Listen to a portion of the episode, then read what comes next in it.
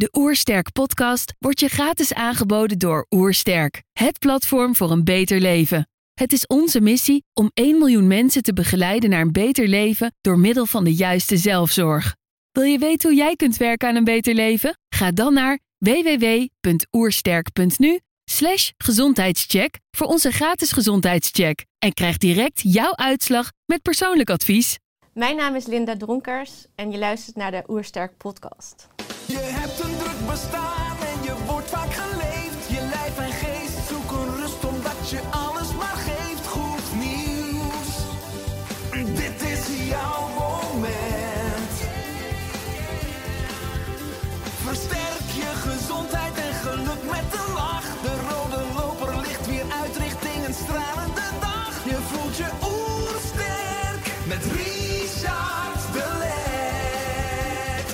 zijn hier in Heemskerk voor een podcast met Linda Dronkers. Linda is oprichter van Envision Your Future en auteur van het boek Golven van Geluk. Ik ben benieuwd naar haar tips voor een beter leven. Trouwens, geniet je van onze podcast? Abonneer je dan en laat een reactie of review achter. Zo help je ons om het gezondheidsvirus te verspreiden. Let's start! De Oersterk Podcast. Een ontdekkingstocht naar een beter leven. Linda, welkom. Dankjewel. Ik lees op je website: alles is mogelijk. De enige begrenzing is je eigen gedachte. Hoe kunnen we deze begrenzing opheffen? Wauw. Hoe kunnen we deze begrenzing opheffen? Ehm, nou, als je kijkt, eh, alles is mogelijk. Ik geloof dat inderdaad alles mogelijk is. Dat wij ehm, met onze gedachten onze realiteit creëren. Ehm, maar dat we ook eh, vaak juist door onze eigen gedachten ons beperken in wat er allemaal mogelijk is. Dus onder andere, eh, ja, dat kan niet, of dat is niet voor mij weggelegd, of ik ben daar niet goed genoeg in. En hoe zou het zijn dat we dat omdraaien naar, ik, ik, kan, ik kan dat, alles is mogelijk. Als ik het maar wil en als ik daar maar mijn aandacht op richt. Dus het gaat echt om je programmering, wat jij gelooft en wat jij zegt. Mooi. Als je kijkt naar over wat jij gelooft en ook een beetje jouw levensweg. Je werkte 11 jaar in de financiële sector. Als manager kreeg je steeds meer interesse in de drijfveren van mensen waar je mee werkte. Hoe kwam dit zo? Ehm, ja, ik, heb, ik zat op een gegeven moment in een talententraject binnen de bank. En daar kwam al eigenlijk. ehm, daar, daar gebeurden eigenlijk al allerlei dingen met, met mij als persoon. Dat ik me steeds meer af ging vragen van, is, hè, wat wil ik nou echt? En waar sta ik voor? En waarom doe ik de dingen die ik doe? En doe ik dat voor mezelf of doe ik dat ook ergens om ja, goed, ja, goed- het goed te doen? Ehm, En welke antwoorden kreeg je? Ehm, dat ik ook wel heel veel dingen deed om het goed te doen. Dus dat ik heel hard, best ja, hard werkte. En Herken ik van buitenaf. ja, ja, ja. Dus die, lad- die ladder omhoog binnen, binnen de organisatie. Mhm. Dus dat was eigenlijk al een eerste aanleiding. En toen heb ik, vervolgens ook zelf een coachtraject gaan doen. En ehm, daarmee kwam ik eigenlijk in aanraking dat je, dat je veel meer sturing kan hebben op je, op je eigen leven. Ehm, en daar ben ik boeken over gaan lezen. En toen ging ik zelf een coachtraject doen. Ehm, omdat ik steeds merkte dat daar, dat ik, ik ja, ik kon s'avonds kon kiezen of ik ging bankaire stukken lezen. eh, of ik pakte weer die boeken en ik pakte altijd die boeken. Ja, dat is eigenlijk waar je intrinsiek door aangetrokken Ja. wordt. Dat is mooi. Als je het hebt dan over jouw bankiersbrein. Eh, je besloot een opleiding te gaan volgen. En kwam in aanraking met allerlei methoden zoals EFT, NLP en hypnose. Je zag bijzondere processen die jouw bankiersbrein niet konden verklaren. En je ervoer het zelf ook. Ja. Viel je vaak van je stoel af? Ja, eigenlijk wel. Ik weet nog dat ik een bepaalde eh, eh, opleiding deed. Dat was Touch of Matrix. En dat ik echt dacht, nou, dit is echt bizar. En dat ik s'avonds onder de douche stond en dat ik dacht, nou, hiermee ga ik gewoon naar de wereld draait door. Want dit moet iedereen weten. Weet je? Dus zo, zo was ik echt, eh, was ik wel flabbergasted. Ja. Ja, want als je praat over je, eh, zeg maar, je bankiersbrein, dan, dan heb ik de aannames over de linker rationele Ja. helft. Ja. En je stapt dus ook een wereld in van energie eigenlijk, Ja. verbondenheid, van eenheid. Ja. Eh, kun je een voorbeeld noemen van iets wat je nou zelf enorm geïnspireerd heeft of verwonderd heeft van wow, mooi dat, dat dit allemaal zo met elkaar samenhangt? Eh, ja, nou, de- het, het eerste was echt dat ik een bepaald boek las. En daarin ehm, waarin stond... ehm, we zijn eigenlijk allemaal met alles met elkaar verbonden. En er is een bepaalde universele bron. En als je daaruit tapt en daar ehm, een soort van verbinding mee maakt... dan kun je eigenlijk, dan is alles mogelijk. En daarin ging ik gewoon wat spelen. En toen creëerde ik eigenlijk het een na de andere. Dus ik dacht, nou, het lijkt me wel leuk om manager te worden. is wel handig. Dus nou, dat ging ik, ging ik neerzetten. En, en drie maanden later was ik eh, leidinggevende. Dus toen dacht ik, oké, dit wordt leuk. En zo ben ik daarmee gaan spelen. En ehm, daar kwam dan bij dat ik, dat ik een bepaalde eh, opleiding deed, Touch of Matrix. En dat daar ook letterlijk voor mijn neus dingen gebeurden. Dat er fysieke ongemakken werden opgelost in eigenlijk een soort van vingerknip. Zoals? Ehm, eh, ehm, eh, mijn rug, mijn rug die, die, die, waar dingen in, in, krom, in, in niet helemaal Scheef? Ja, stonden. bekken die scheef stonden. bepaalde hoofdpijnklachten. ehm eh, ongemakken met de blaas. Nee, allemaal eigenlijk alle, allerlei dingen. Ja, dus eigenlijk dan, als je dan zo'n energetische genezingen, die vanuit de westerse reguliere geneeskunde misschien helemaal niet te verklaren zijn, hoe dat op dat moment dus herstelt of Ja. weer heel is. Precies. Ja, dat is mooi. Als je ook zegt van ik begon zelf te creëren. Nou, je praat over een boek. Nou, je praat eigenlijk over natuurwetten. Je kwam in aanraking ook met de wet van aantrekkingskracht. Ja. Eh, kun je wat meer over deze wet toelichten? En zetten de meeste mensen hem nu juist in of onjuist? Ja, de wet van aantrekkingskracht is naar mijn idee dat wij ehm, ehm, wat wij vanuit ons hoofd, dus wat we aan gedachten en, en, en wat we zeggen, in combinatie met onze emoties, met ons gevoel, dat we daarmee eh, zaken creëren. Eh, dus de wet van aantrekking zegt, eh, zegt van hè, richt je aandacht op wat je wil en dan gebeurt het. Ehm, even kijken, wat was nou je, daar je vraag over? Nou, dus enerzijds hoe de wet werkt, maar anderzijds of die meeste mensen hem ook juist inzetten. Ja, precies. Dus eh, hoe werkt die? Ehm, door wat wij zeggen en wat, wij, wat, wat, wat we denken, daarmee creëren we onze realiteit. Alleen de grap is dat, ehm, eh, dat, er, dat er wetenschappers zijn die zeggen dat we ongeveer 99% onbewust handelen. Dus ehm, heel veel doen we op basis van automatische patronen. Heel veel gedachten die we hebben, hebben we een dag daarvoor en, en, vijf dagen geleden ook al gedacht. Er gebeurt iets en we reageren daar een soort van instinctief op. Dus passen mensen hem toe? Ja, je past hem altijd toe. Hè? Dus je, creëert eigenlijk altijd. Je creëert continu. De, de vraag is alleen, creëer je bewust van wat je wil? Of creëer jij vanuit je onbewuste patronen? En, en dan is de vraag, oké, als je creëert vanuit je onbewuste patronen, zijn dat de dingen die je wil creëren? En zo niet, ja, dan, dan, dan, is, dan zijn er. Dan kan je daarmee aan de slag om juist te gaan creëren met wat je wel wil. Eh, dus ja, iedereen gebruikt het eigenlijk. Want het is een neutrale wet. Hij werkt altijd. Hij Net- werkt altijd. Net als de zwaartekracht. Precies, het is niet zo eh, dat. ehm, ehm, nee, het werkt voor iedereen, Hmm. ongeacht voor of je het gelooft of niet. Ehm, maar als je het gelooft, dan kan je hem bewust gaan inzetten ten positieve van wat je wil. Ja, dus of om erachter te komen of je de wet nu juist inzet, zou je gewoon eens naar je eigen leven kunnen kijken wat je nu hebt. Ja, Om te kijken of je datgene Ja. dus ook hebt wat je verlangt. En Ja. zo niet, dan zou je die wet dus nog wat beter kunnen inzetten. Eh, want eh, al deze inzichten die leiden ertoe dat je eigen bedrijf ging opzetten. En Vision Your Future. Om mensen te helpen dat ze hun droomleven voor zich zien. En ook echt hun droomleven gaan leiden. ja. Waarom? Hè, wat drijft jou om ook dit te gaan doen? Ook met dit bedrijf? Nou, ik, ik, ik, ehm, toen ik nog in de financiële sector eh, werkte, was het de ene naar de andere reorganisatie. En eh, eh, als er een reorganisatie speelt, dan wordt een bepaalde zekerheid in je leven wordt aan gekriebeld. Hè, dus mensen die twintig jaar bij een bank werken, worden eens onzeker of ze daar nog over een jaar nog steeds werken. Dus dan zie je ineens dat er heel veel mensen in de angst schieten, in de onzekerheid. En als je in de angst schiet, ehm, dan ga je ook daaruit weer creëren. En dan kom je in een soort van krab.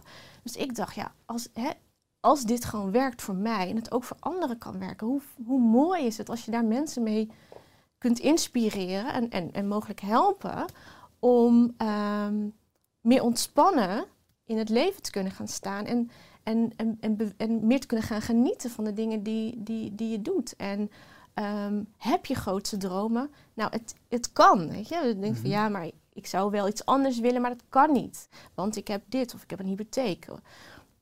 En daarvan wil ik juist eigenlijk mensen mee inspireren. Ja, maar hoe zou het zijn als het wel kan? Laten we daar gelijk op ingaan, want je bent auteur van het boek Golven van Geluk. En op de achterflap, uh, achterflap van het boek schrijf je: Leef je op dit moment het leven waar je altijd van hebt gedroomd? Als je helemaal eerlijk bent, welke onvervulde wensen heb je dan nog? En wat zijn de antwoorden die je meestal krijgt? Nou, niet op alle, op alle aspecten. Dus uh, ik vraag vaak als ik met mensen werk van joh, wil je, wil je eens verschillende levensaspecten een cijfer geven? En dan de liefde of, werk en geld. En dan zie je eigenlijk altijd dat er bepaalde aspecten zijn um, uh, waar, waar een, laag cijfer gegeven wordt. En als je dan vraagt wat zou je dan echt willen? Nou, ik zou, ik zou vrijheid, financiële vrijheid willen. Of ik zou eigenlijk uh, iets heel anders willen doen. Um, en dan gaan we daar, ga ik, ga, ga ik met mensen kijken van waar sta je nu? En waar mhm. zou je naartoe willen? En wat heeft er veroorzaakt waar je nu staat? Dus wat, welke overtuigingen heb je waardoor je leven nu leidt zoals je nu leidt? En wat zou je nodig hebben om juist te gaan leven zoals je wil gaan leven? Want dat je nu staat waar je staat is ook geen toeval. Is ik bedoel, dat is ook gebaseerd op je huidige overtuigingen, je huidige database maar aan bewuste en onbewuste ervaringen. Ja, want je zegt, uh, ik ga kijken naar de levensaspecten, dus gebieden in het leven van mensen. In je boek noem je er acht. Gezondheid, liefde, gezinssituatie, werk, geld, sociaal, persoonlijke groei en de achtste levensdoel zingeving. Is het noodzakelijk dat je balans hebt in alle levensaspecten? Of bijvoorbeeld is het mogelijk om, uh, ik zeg even wat dan, zeven negens te hebben en één één? Of gaan dat, die ene één, gaat die dan irriteren in andere gebieden? Nou, ik denk wel um, dat, het, um, dat als, als het meer in balans is, uh, dat dan ook uh, vloeiender gaat. Want vaak zie je toch wel dat het ergens anders gaat knagen. Um, want je geeft het niet voor niets dan zo'n laag cijfer. Um, en voor de een is, is, is, is, um, is familie belangrijker dan geld. Dus dat is ook helemaal oké. Um, maar het is wel fijn dat vaak dingen in balans zijn, zodat je juist het leven kunt leven wat je wil. En dat is, ik heb ook ooit iemand wel eens horen zeggen van, en, daar sluit ik me bij aan, dat als je een, een, fietswiel hebt en, je hebt in één spaak uh, een bochel, dan fiets je niet meer lekker. En zo zie ik dat hier ook. Dus alles hangt met elkaar samen. En het wil niet zeggen dat je altijd alles uh, perfect hoeft te hebben. Hè. Dus het mag ook. Het is ook leuk dat je ergens aan kan. In ieder geval zo zie ik het. Het is mhm. ook leuk dat je uitdagingen hebt en dat je ergens aan kunt werken. En als je ergens bent, heb je vaak alweer nieuwe wensen. En dat maakt het ook leuk. Het, ik vind het juist mooi als je vanuit plezier uh, daarmee aan de slag kan. In plaats van bijvoorbeeld frustratie. Want dat is ook een hele belangrijke. Als het vanuit frustratie in, hè, als je vanuit frustratie persoonlijke ontwikkeling wil op een bepaald uh, aspect, dan, um, dan is het dus nu niet oké. Okay. Want eigenlijk zeg je van ja, als er frustratie is, dan is de situatie op dit moment niet oké. Okay. En wat zend je dan op dat moment uit? Het is nu niet oké. Okay. En als je dan kijkt naar die wet van aantrekking, naar kwantumfysica, dan um, creëer je dus eigenlijk een bevestiging: het is nu niet oké. Mm -hmm. Dus acceptatie op hoe het nu is, is heel belangrijk om ook te kunnen gaan groeien. Ja, ja daarin zeg je iets essentieels. Hè? Want heel veel mensen zijn misschien niet per se gelukkig waar ze nu staan, mhm. of zitten, of liggen. Uh, en dat leidt tot frustratie of tot uh, nou, onzekerheid of negatieve gevoelens. Wat misschien niet dus de krachtigste motor is van de wet van aantrekking. Ja. Uh, en ze willen een heel ander leven. En nou ja, die frustratie is er omdat het weer niet gelukt is, of tenminste nog steeds niet gelukt is. Ja. En eigenlijk zeg je dus indirect, je moet het eigenlijk nu al voelen. Om het ook, dus het vervelende ook om, om een stukje zijn, om het dus dat gewenste leven te kunnen aantrekken. Want heel veel mensen hebben de illusie van ik moet eerst heel veel dingen doen. En dan bereik ik een eindpunt en daar ben ik gelukkig. Ja. En dan zal ik me eindelijk goed voelen. Maar eigenlijk zeg je dus nu al indirect, dat is onmogelijk of lastig. Dat is vrij lastig, ja. Want als jij in de frequentie zit van het is nu niet goed genoeg, zal je ontvangen het is nu niet goed genoeg. Dat is, de, dat is eigenlijk de grap. Dus dat is de, vaak de, een van de grote eye-openers. Um, um, kan je accepteren dat het ook een reden heeft dat je nu bent waar je nu bent. Dus dat kan zijn, uh, ja, doordat waar ik nu ben, kan ik aan mezelf werken? Heb ik het inzicht gekregen dat ik aan mezelf wil werken? Dus dan kan er acceptatie ontstaan van waar je nu bent. En als er accep- acceptatie is, dan ga je naar een andere energiefrequentie. Dan ga je naar, oké, het is, het is oké. En vanuit hier ga ik creëren wat ik nog meer wil. Mhm. Maar het is oké waar ik nu ben, want het heeft me ook ergens gebracht eh, voor waar ik nu sta. En dat is heel belangrijk, ehm, want anders zit je dus op een ontevreden staat en zal je ook ontevreden ontvangen. Ja, dus het is een levenskunst op ieder moment in je leven, waar je ook staat. Of je nou onderaan het dal bent of boven op een piek. Dus te zien dat, nou, dat bijna dat alles klopt en dat je dus dankbaar kan zijn en dat je ook de kansen ziet. En vanuit vertrouwen en overgave dan gaat creëren wat je, wat je meer Ja. wenst te ontvangen in Ja. je leven. Ja, en dat is soms heel lastig, hè? want we, ja, ehm, we Nou, ik moet in- zeggen, ik vind de theorie vrij simpel klikken. Ja, gelukkig. precies. ja, we zitten in onze fysieke realiteit en we worden elke dag bij wijze van geconfronteerd met, nou, stel je voor, je het, eh, financieel loopt niet zo lekker, dan zie je die bankrekening met dat, met dat getal of je ziet weer een factuur binnenkomen. En dus, dus dat raakt dan natuurlijk, dat triggert jou op dat aspect. Dus dat is ook direct de grootste uitdaging in, in, in- om hiermee te werken. Gewoon kun je die triggers gaan omzetten in iets positiefs. En dat wil ook niet zeggen dat je non-stop eh, dankbaar en blij en tevreden moet zijn. Je mag ook heus wel momenten hebben dat je even uit, hè, in dat baalmoment zit of dat het even niet lukt. Eh, als je dat er vervolgens erna kan opzetten, oké, maar nu naar een frequentie, wat wil ik wel? Mhm. Want alles wat je niet wil, geeft ook duidelijkheid over wat, dan- wat je dan wel wil. Ja, mooi. Jouw werkwijze bestaat uit drie stappen. Hè, stap 1 is je onbewuste regeert. Mhm. Of is het reageert? Regeer. Regeert, ja. Ik heb hier op mijn kaartje staan reageert. Maar terwijl ik het oplees, denk ik, hey, voor mij stond er in je boek regeert. Oké. Stap 1, je onbewuste regeert. Stap 2, de wet van aantrekkingskracht. En stap 3, neuroplasticiteit. Kun je deze drie stappen toelichten? Eh, ja, is dus eigenlijk, ehm, als je kijkt, hè, wat, wat, wat we net zeiden, van, vanuit je, ehm, vanuit je, je gedachten, wat je denkt, wat je zegt en wat je aan emotie uitzendt, eh, creëer je reali- realiteit. Ehm, maar ehm, vanuit studies blijkt dat we ongeveer circa 99% onbewust handelen. Dus we zeggen dingen, we, we, we denken dingen, we handelen op basis van onbewuste patronen. En dat, die onbewuste patronen, die hebben wij ons eigen gemaakt, eh, veel in, in onze kindsjaren, in onze jeugd, op basis van wat we toen gezien hebben. Dus als jij eh, geboren wordt, dan sta je open voor eigenlijk alles van wat je ziet. Dus alles wat jouw ouders doen, wat je grotere broer of zus doet, ehm, dat aap je na, dat pik je op. Alles wat gezegd wordt door de juf, meester, opa en oma's, die sla je als een soort van waarheid op. En pas ehm, na ongeveer een zevende je- levensjaar ga jij bewust, eh, eh, kun je bewust redeneren van is klopt het wat diegene zegt. Maar dan heb je ook al een heel stuk programmering dus opgeslagen. Ehm, en kinderen maken eigenlijk allemaal bepaalde besluiten in hun leven, eh, hoe ze hun leven gaan leiden. Ehm, en als dat dus opgeslagen in je onbewuste ligt, op basis van wat je hebt gezien als kind, dan creëer je daarmee dus je realiteit. En is dat dus wat je wil creëren? En dat is dus je onbewuste regeert. Maar hoe is je onbewuste geprogrammeerd? Mhm. Dus daar begin ik eigenlijk altijd mee. Om te kijken van, joh, wat heb jij onbewust aan overtuigingen?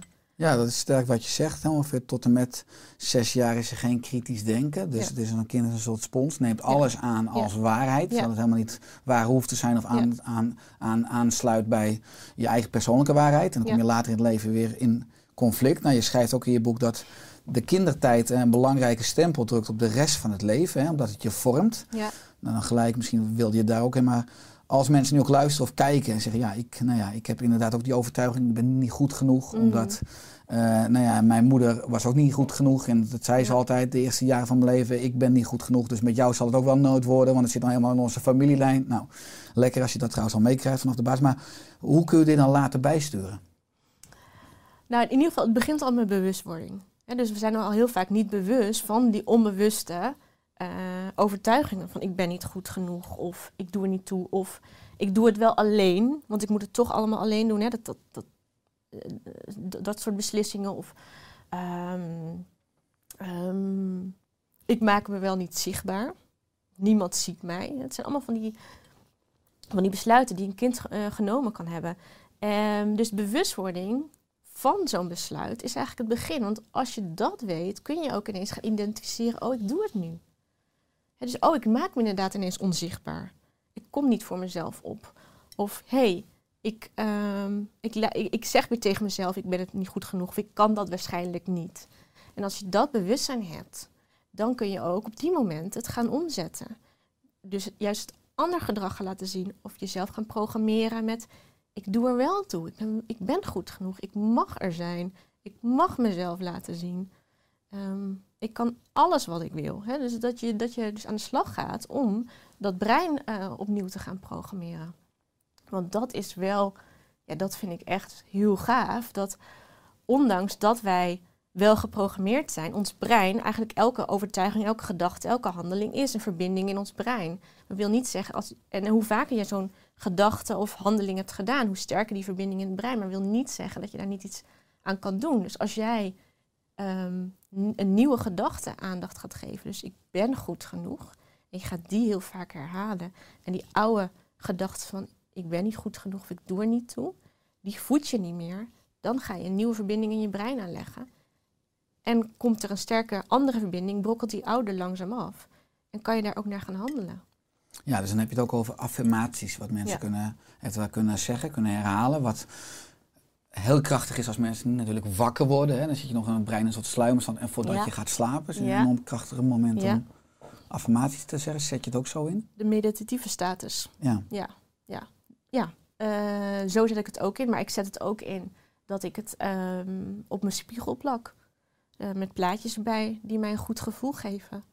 Omdat ook wel uit studies blijkt, eh, de- er is zo'n studie gedaan dat ehm, als iemand ehm, naar een beeld kijkt en daar wordt, wordt je ik laten zien met woorden, krachtwoorden als lief, sterk, mooi. Ehm, maar die, worden, z- die woorden worden zo snel, eh, komen die door het beeld, waardoor het bewuste brein het niet oppikt, maar onbewust wel. Dan, eh, en je vraagt daarna aan die persoon hoe die, die zichzelf waardeert, dan waardeert hij zichzelf hoger dan als, hij die, woorden, als die woorden niet onbewust door dat beeld heen flitsen. Dus onbewust doet het al iets met, iets met ons. Dus als je die woorden van ik ben sterk en ik ben liefdevol ehm, op plekken hangt waar jij het al regelmatig ziet, dan doet dat ook wat. Dus ja, die meditatieve status waarin je affirmaties gaat zeggen, zijn heel krachtig, want dan ben je meer open voor suggestie. Dus dat is top. Daar is hypnotherapie ook heel mooi Mhm. voor. Eh, maar, maar het werkt ook op een andere. Ja, ik heb het eigenlijk dus. Nou, niet, niet dat het door mijn hele huis hangt, maar ik heb het wel op de spiegel in de badkamer. Mooi ja, wat ik ook vaak doe, ik maak ook foto's. Of je nou hebt over een affirmatie of van een moodboard. Maar dat heb ik ook als achtergrond van mijn iPhone en van Ja. mijn MacBook. Ja. Want dat zie je ook. eh, nou, ja, eh, precies. Ik moet natuurlijk zeggen heel weinig. Maar in ieder geval, ik werk veel op mijn MacBook, op mijn computer. Ik ben nu ook een nieuw boek aan het schrijven. Maar eh, je ziet het niet bewust, maar je onderbewustzijn neemt het waar. En Ja. zo ben je continu je onderbewustzijn aan het marineren met je gewenste toekomst. ja, En precies. eigenlijk met je eigen groei. Ja. Jij zegt eigenlijk dus ook, want ik noemde net die drie stappen. Hè. Stap 1 is je onbewuste regeert. En dat je dat dus kunt herprogrammeren. En dat is eigenlijk dus stap 3, neuroplasticiteit. Ehm, ja, ja, ja. En daarin is het wel dus super belangrijk dat je ook je, ehm, dat je je emotie erbij gaat betrekken. Kijk, want eh, we kunnen wel zeggen, ik ben goed genoeg, ik ben genoeg. Maar als je het niet gaat voelen, dan, ehm, dan, gaat, wordt het erg lastig. Dus die emoties zijn zo ontzettend belangrijk om erbij te combineren dat je het echt gaat geloven. Want ehm, ons brein is, werkt zo dat als wij als er een sterke emotie bij komt kijken, dan, dan wordt eigenlijk dat weggetje in ons brein krachtiger aangelegd. En zo, zo, zo weten heel veel mensen waar ze op 9-11 waren toen dat nieuws kwam. Omdat het iets heel heftigs was. Er kwam heel veel emotie bij kijken. Dus als er veel emotie is, dan, dan wordt het een sterkere verbinding in ons brein. Wat op zich ook heel logisch is. Want als je iets heftigs meemaakt, is het handig dat je dat snel weer oproept.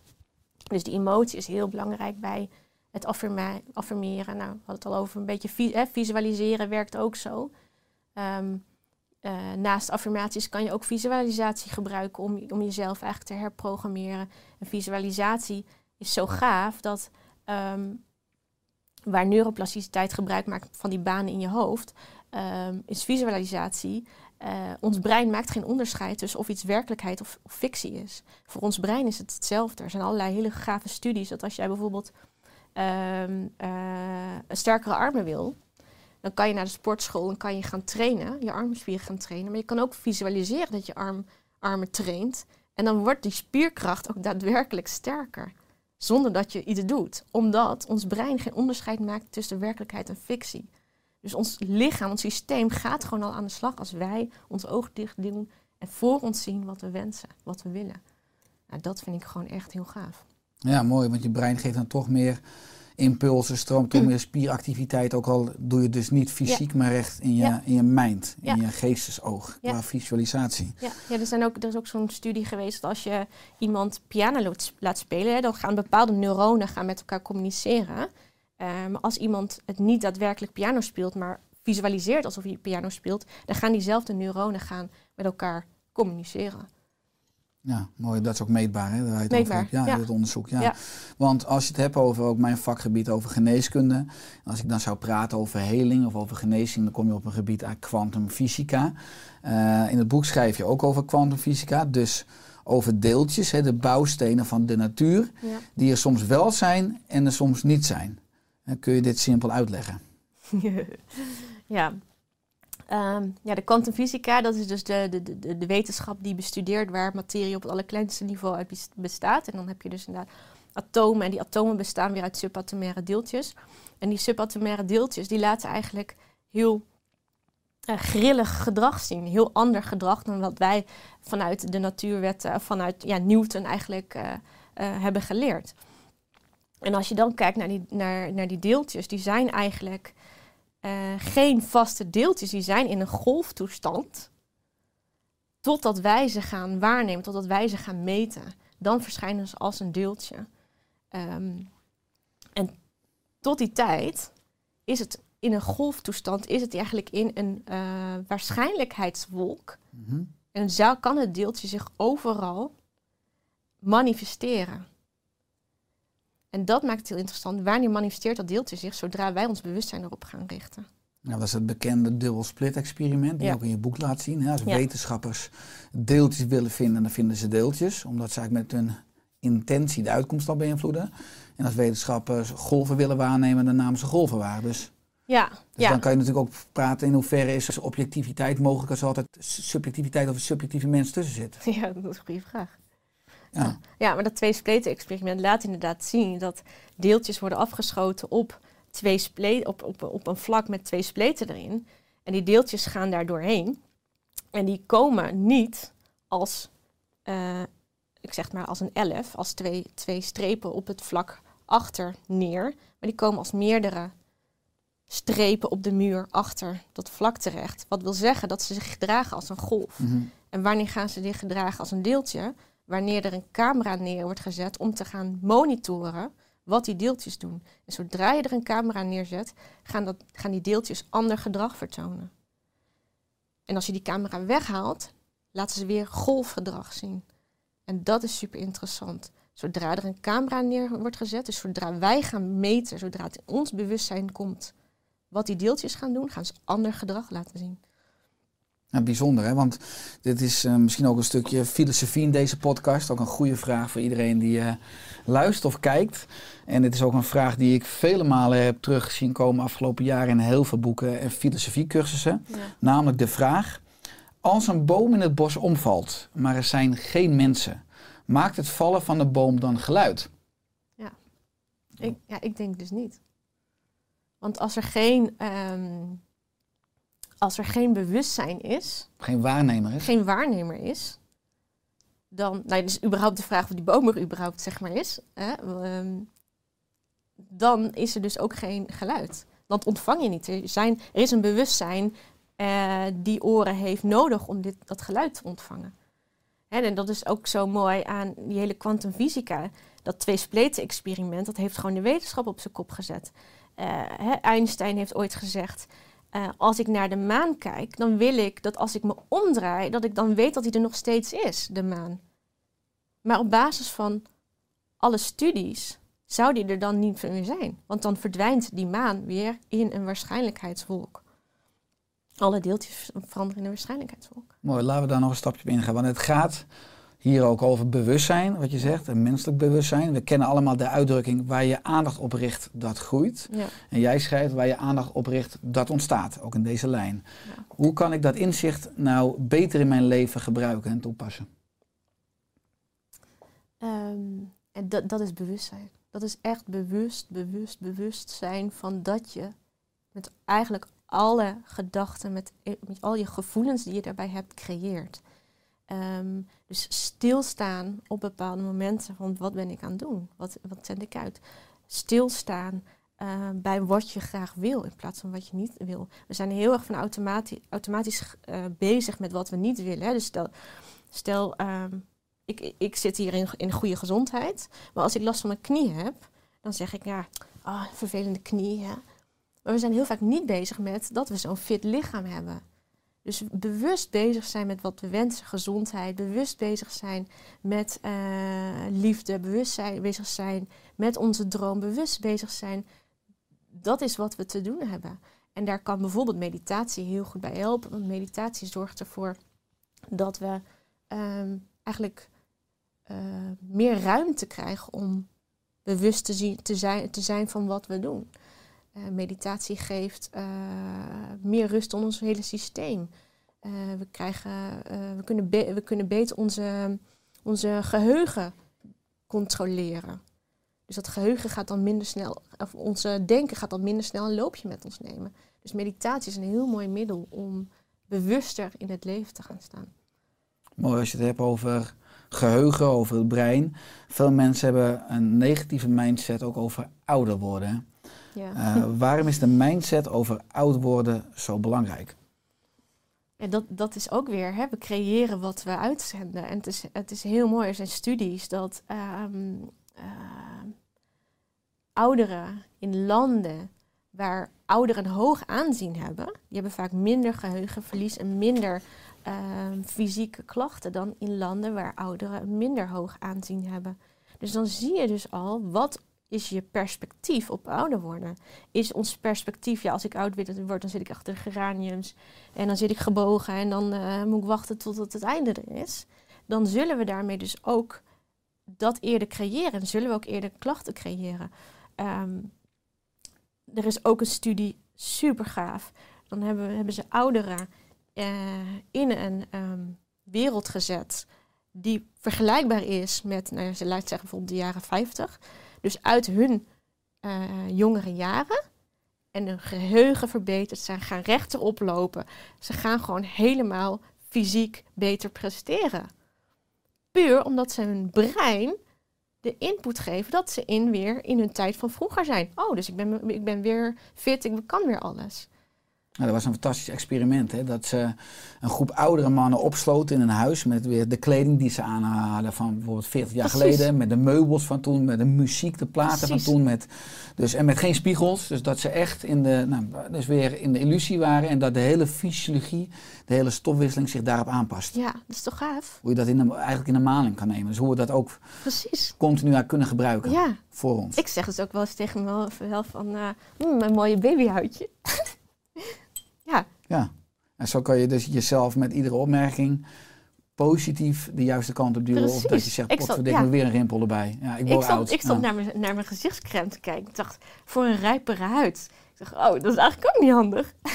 zo, zo is heel grappig, want we zijn zo geïndoctrineerd dat als we ouder worden, takelen we af. Ja. Dat is echt, dat is, ja, ook, ja, maar dat is toch ook zo? Ja, maar ja, het is een beetje kip-ei, hè? Ja. Ja, interessant hè. Dat vind ik ook wel, wat, wat vind jij ervan? Over, Nou ja, hoe kijk jij ernaar? Inderdaad, dat kip-ei. ja, dat is, ik denk dat bewustzijn, er ontstaat dus een beetje de kip of het ei, wat was er eerst? Ik denk dat bewustzijn als eerste was en dat materie zich manifesteert vanuit bewustzijn. Ja, Eh, dus eh, ik vertaal het heel erg als je kijkt naar het ontwerp van ons brein. We hebben inderdaad die hersenstam, dat oudste deel, het reptielbrein met instincten. We hebben het zoogdierenbrein met emoties, onder andere de amygdala, hè, Ja. angst. Mensen doen meer dingen niet vanuit angst dan dingen wel vanuit plezier en vanuit het verlangen. En als laatste daarbovenop, wat ons mens maakt, wat ons onderscheidt van beesten, is die frontale cortex. En daar zit juist beheersing. Hè. We kunnen, wat je zegt met meditatie, word je veel meer bewust van de ruimte tussen stimulus en respons. En kun je je instincten, je impulsen kun je veel meer Ja. bewust zijn, controleren, remmen. Kiezen voor je hogere waarden en je principes. En, eh, maar vanuit dat bewustzijn, wat je veel meer ervaart als je ook voldoende ontspanning, tijd inbouwt om te reflecteren. eh, en dan kan je veel meer, in mijn optiek, vanuit mens leven dan vanuit Precies. beest. Van heel veel, als je continu stress hebt, Ja. dan val je continu terug op die lagere primitieve breindelen, waar je reflexmatig automatisch gedrag laat zien. Dus ik las laatst een boek van Wayne Dyer en dat vond ik mooi hoe hij zei. Hij zei, ieder mens wil 75 jaar leven, maar heel veel mensen leven 75 keer hetzelfde jaar. Ja, precies. Omdat als je ja. stress hebt, dat, je, dat, Ja. dat, dat je leven cirkels zijn. En dat je ook denkt van, mensen leven van vakantie naar vakantie. En op dezelfde camping bij wijze van. En hetzelfde, eh, dat is een beetje mijn, nou niet mijn schrikbeeld. Maar ik kan wel zeggen dat ik enorm veel creëer en bezig ben met dit bewustzijn. En, en ook nou, met eigenlijk alle diensten die ik creëer. Continu eigenlijk het veld op zoek van onbegrensde mogelijkheden. Wat ook de wet van aantrekkingskracht is. Ja. Dus mijn leven is wel een enorm prettige Ja. Eh, speeltuin. Maar of ik nou eh, het kip of het ei ben, ja, uiteindelijk ben je het beide. Ja, maar ik denk ook dus dat je kan, je kunt dus misschien ook wel meer gaan creëren dat je ouder, gezond ouder wordt. Dus ik word al ouder. Dus ik zet in dat ik gewoon hè, 100 word en dat ik het ook gezond word. Klopt. Ik, heb een, eh, ik vind mijn leven nu, ik ben eh, 38, ik vind mijn leven veel leuker dan dat ik 18 was. Ik ben het had toen enorm veel angsten, onzekerheden. Ik ben zelf veel stabieler, veel rijper. Ik ben ook vader, eh, fantastische vrouw, fantastisch bedrijf. Ik, eh, ik, ik, ik, ik hoef helemaal niet meer per se te groeien. Ik wil gewoon stabiliseren wat ik nu heb.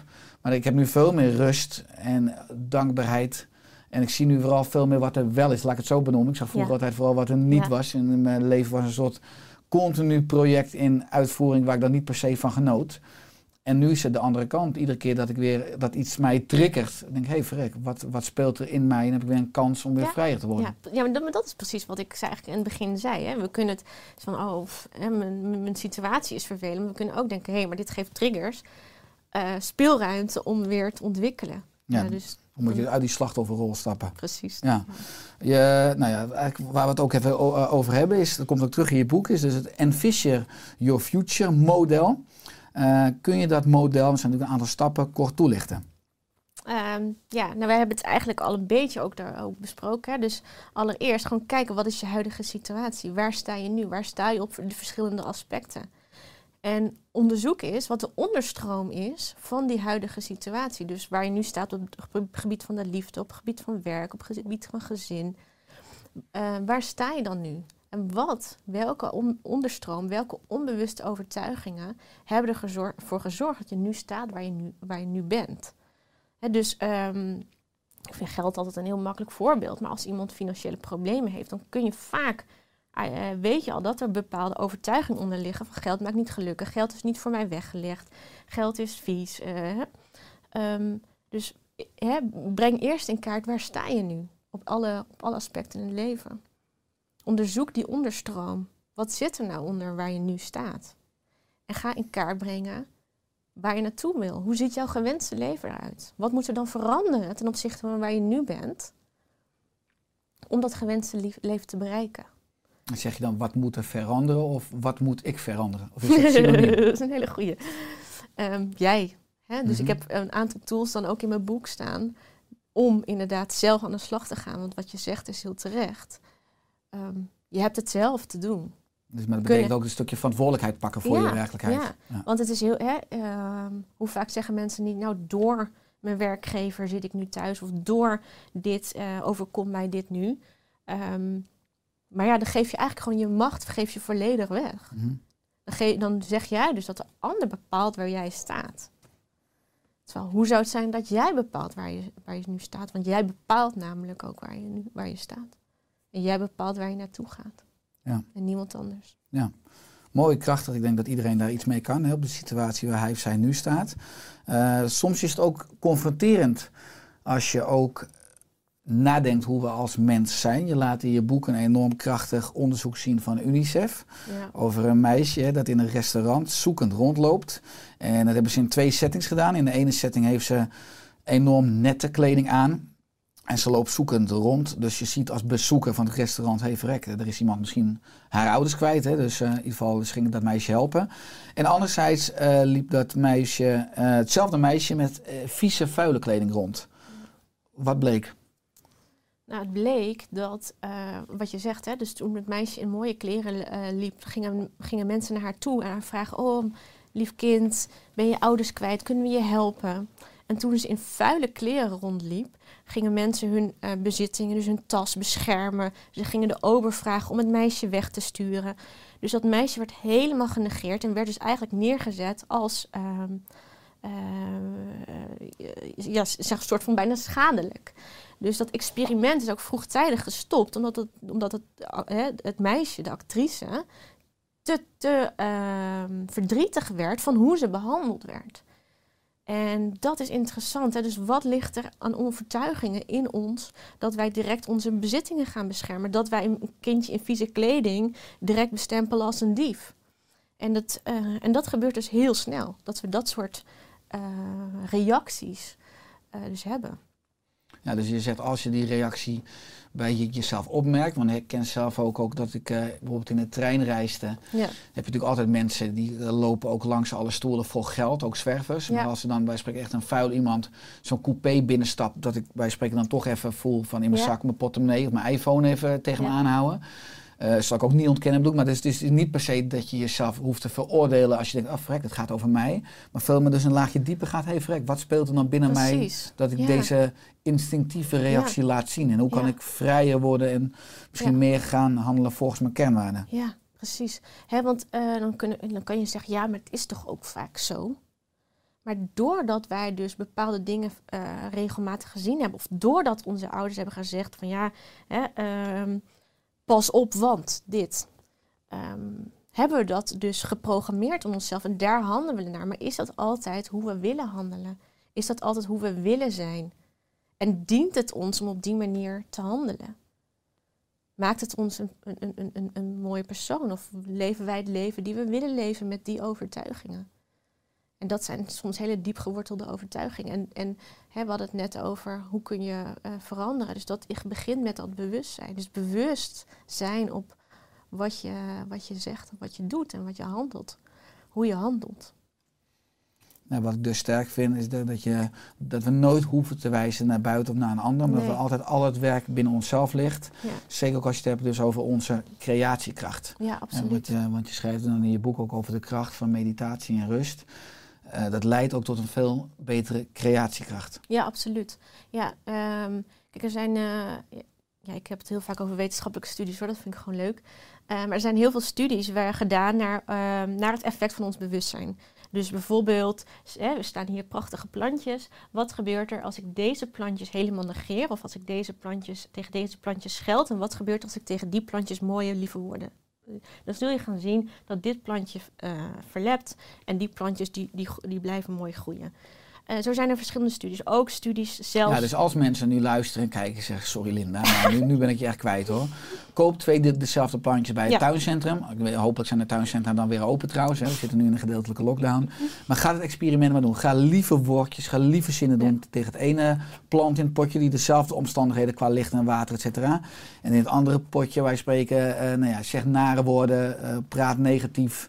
Ja. En, dan zie je inderdaad hoe dus de natuur daarop reflecteert, als het ware, Ja. wat je voedt. Ja, en dat is ook leuk. Stel je hebt kinderen, doe dat dan met je kinderen. Want er is ook een sociaal experiment een keer geweest met een groot warenhuis. Die heeft dit dus gedaan. Hè. Bij de ingang hebben ze eh, aan beide kanten een plant neergezet. En vroegen ze kinderen om tegen de ene plant te schelden en tegen de andere plant lieve woorden te zeggen. En na een maand stond dus inderdaad die ene plant er verlept bij en die andere plant die, eh, was heel mooi aan het bloeien. En daarmee wilden ze laten zien aan kinderen wat het effect van pesten is. Dus dat was, had een ander, andere intentie. Ehm, maar je zult dus zien wat er gebeurt. Ehm, maar dat soort studies zijn er. Maar er zijn ook studies gewoon naar het effect als je een computer hebt en die genereert eh, groene lampjes en rode lampjes. eh, at random en je laat die computer dat vaak genoeg doen, dan krijg je uiteindelijk 50, 50% rood, 50% groen. Maar wat gaat er gebeuren als men, een groep mensen intenties gaat sturen naar die computer om meer groen te gaan genereren? Dan gaat die computer meer groen genereren. Er zijn gewoon, gewoon wetenschappelijke studies naar. Maar dan zie je dus ook dat ehm, als de groep mensen die de intenties gaat sturen, meditatieervaring hebben, dan is het effect groter. Dus meditatie, daaruit blijkt dus dat als je mediteert, dan is jouw, jouw intentiekracht is dus sterker, omdat je dus waarschijnlijk ook beter kan focussen. Je hebt misschien een, een ruimere verbinding met het kwantumveld. Ja, het veld van onbegrensde mogelijkheden, Ja. ja. Ehm, dus ja, meditatie is een hele goede tool als je hiermee wil werken. Als je bewust meer eh, je leven wil creëren, dan is meditatie een hele goede. Mooi. Ik ben trouwens blij dat je dat even toelichtte toen je zei van uh, ga het experiment ook met je kinderen doen. Maar ik dacht, als je twee kinderen hebt, ga naar één kind schelden en één kind lief praten. Maar ik bedoel, uh, met Ja, je kinderen het plantexperiment Ja, doen. nou dus dat was fijn Ja. dat je die toelichting. Dat zegt meer over mijn brein natuurlijk dan over jouw brein. Hè? Als je het hebt over, nou inderdaad, onze creatiekracht voeden, uh, veel meer een uh, leven krijgen met meer geluk. Hè? Dat is ook de titel van je boek, Golven van Geluk. Door dat veel meer ervaren door de dag heen. Is het natuurlijk ook enorm sterk dat we de dag al sterk st- starten. Mm. Dat lees ik ook in je boek. Hè. Heb jij een uh, ochtendritueel? Ja, ik begin altijd met koud douchen. Dan merk ik, en ik, ik moet altijd wel eventjes pompen hoor. Oké, okay, nu ga, hè, we gaan eronder. Uh, maar koud douchen, dat helpt mij enorm om direct veel fris te zijn en alerter. En, uh, en, en ook gewoon vrolijker. Uh, dan doe ik eigenlijk altijd de zonnegroet vanuit de yoga.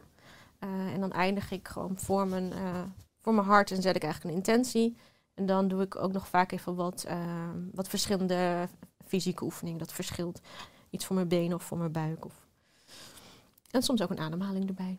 Ja, want je hebt enorm veel uh, ballen hoog te houden. Je hebt een man, je hebt drie kinderen, je hebt een bedrijf. Nou, nu ook afgelopen maanden met de lockdown, hè, met drie jonge kinderen. Is het dan uitdagend om ook dus die golven van geluk te blijven ervaren in je eigen leven? Um, nou, uiteraard heb ik ook mijn momenten dat ik echt af en toe denk...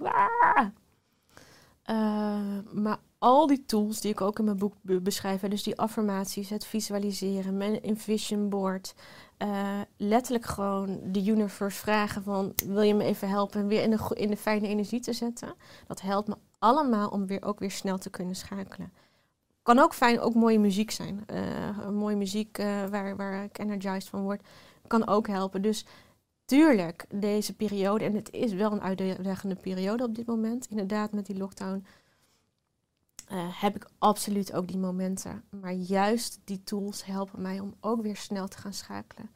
En weer voor me te zien en mijn aandacht weer te gaan richten op wat ik wil. Ja, als je... Want ik kan af en toe ook wel echt gewoon dat ik denk, joh, wat zijn we in godsnaam aan het doen? Mm -hmm. Sorry voor mijn woordgebruik. Mm -hmm. ja. En ben je bepaalde dingen dus ook dus meer gaan doen, omdat je bewuster bent geworden van wat je echt wil? Uh, uh, meer gaan doen ten opzichte van... Wat je deed? Of ben je tot de conclusie gekomen van ik zit eigenlijk al op de prima weg qua prioriteiten, ook als ik Ja. kijk naar mijn agenda vandaag? Ja, precies. Um, nou, wat ik, wat ik wel meer ben gaan doen, is dat ik merk... Um, ik heb één tool in mijn boek ook staan en vragen wat je wil. Dat is letterlijk gewoon vragen wat je wil. En soms zitten we zo lekker te klooien in onze eigen dingen. En dan ineens denk ik, maar ik kan ook gewoon vragen. Ik kan gewoon, vra ik kan gewoon de universe, het kwantumveld vragen wat ik wil. Dus ook met mijn boek. Ik kon mijn boek naar allerlei media sturen van hier, ik heb een heel mooi boek geschreven. En dan ben, ik aan het pushen. Maar ik kan ook het kwantumveld vragen. Breng mij de juiste persoon op mijn pad die het oprecht interesse hebben in mijn boek. Um, dan doe je het op een andere manier. En dan wordt het veel minder gecontroleerd, maar kan je loslaten. En dat geeft heel veel vrijheid en ruimte.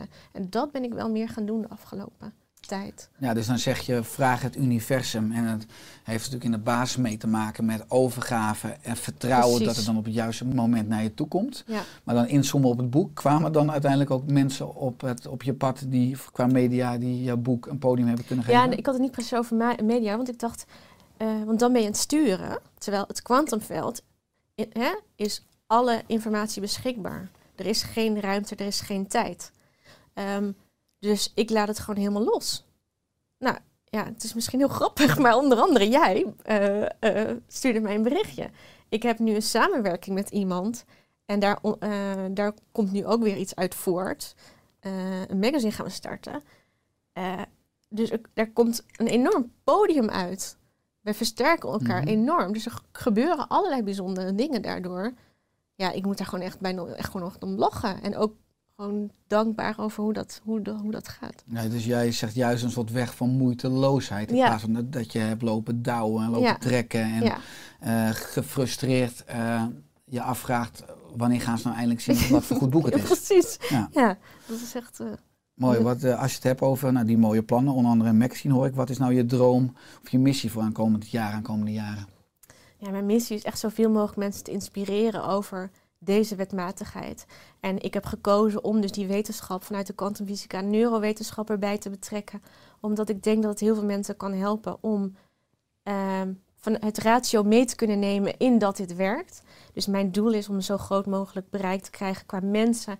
Ehm, en het maakt niet uit of het nou per se via mij is, maar zoveel mogelijk mensen mogen gaan ervaren hoe gaaf het is om hiermee te werken. Hoe onwijs cool het is dat als je die over, in die overgave kunt gaan, kunt werken met dat kwantumveld, kunt gaan vragen wat je wenst, wat voor gave dingen er dan kunnen gebeuren. En dat gun ik eigenlijk iedereen. Ja, mooi. Als je net ook zei eh, in de podcast dat zeker tot en met zes hebben geen kritisch denken. Nou, je hebt drie kinderen, je oudste is zes, je jongste is twee.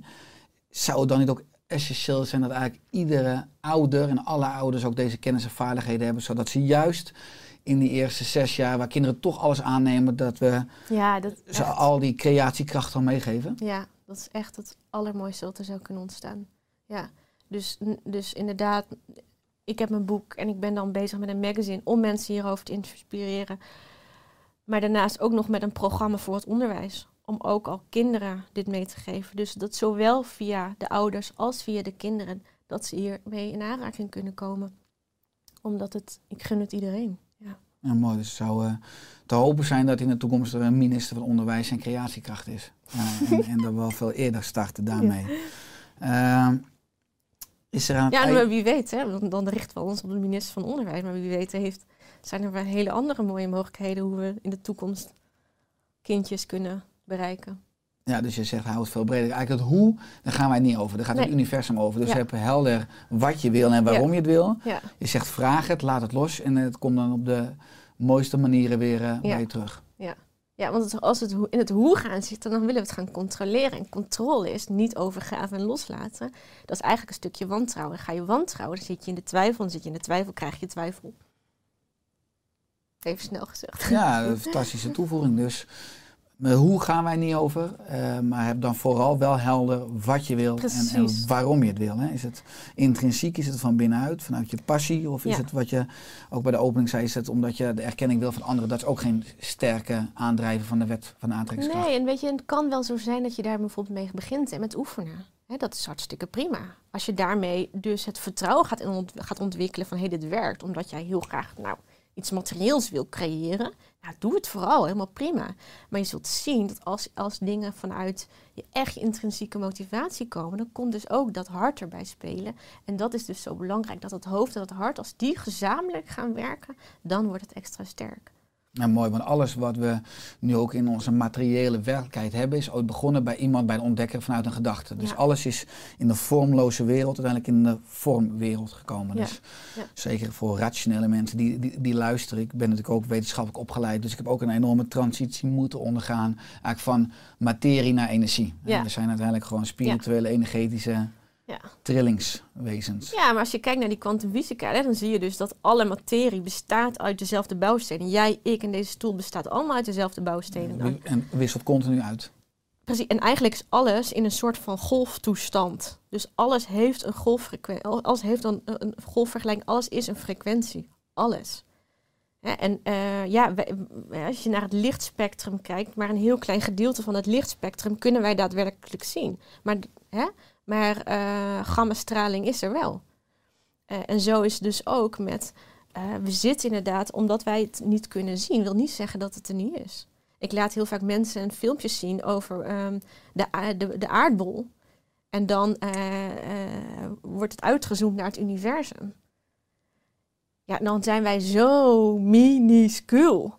Als je daar naar kijkt, dan denk je, ja, je, Geeft een ander perspectief op geef je, een ander perspectief. Let it go. Alles is energie, alles heeft een trillingsfrequentie. En wat wij niet zien, wil niet zeggen dat het er niet is. Want wij zien maar een heel klein gedeelte van wat er is.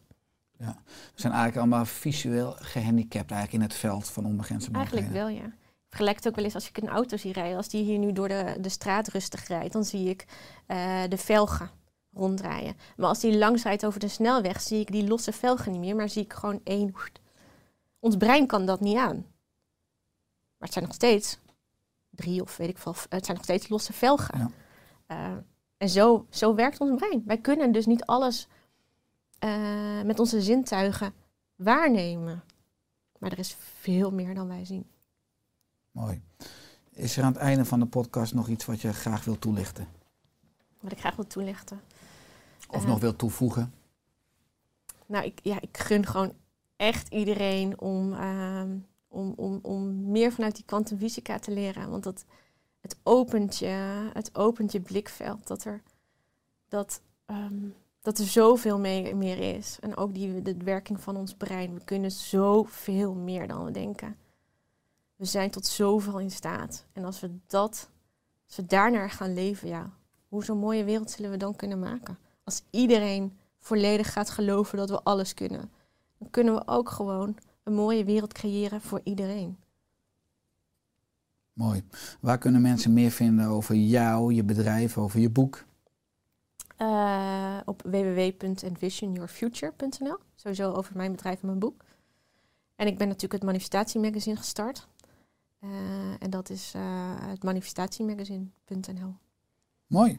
Dankjewel Linda voor de komst in de Oerstek podcast. Jij heel erg bedankt. Heel graag gedaan. leuk. Fijn dat we dit ook hebben kunnen manifesteren. Zo is het. en eh, ik hoop oprecht dat ook de luisteraar eh, veel meer golven van geluk mag ervaren.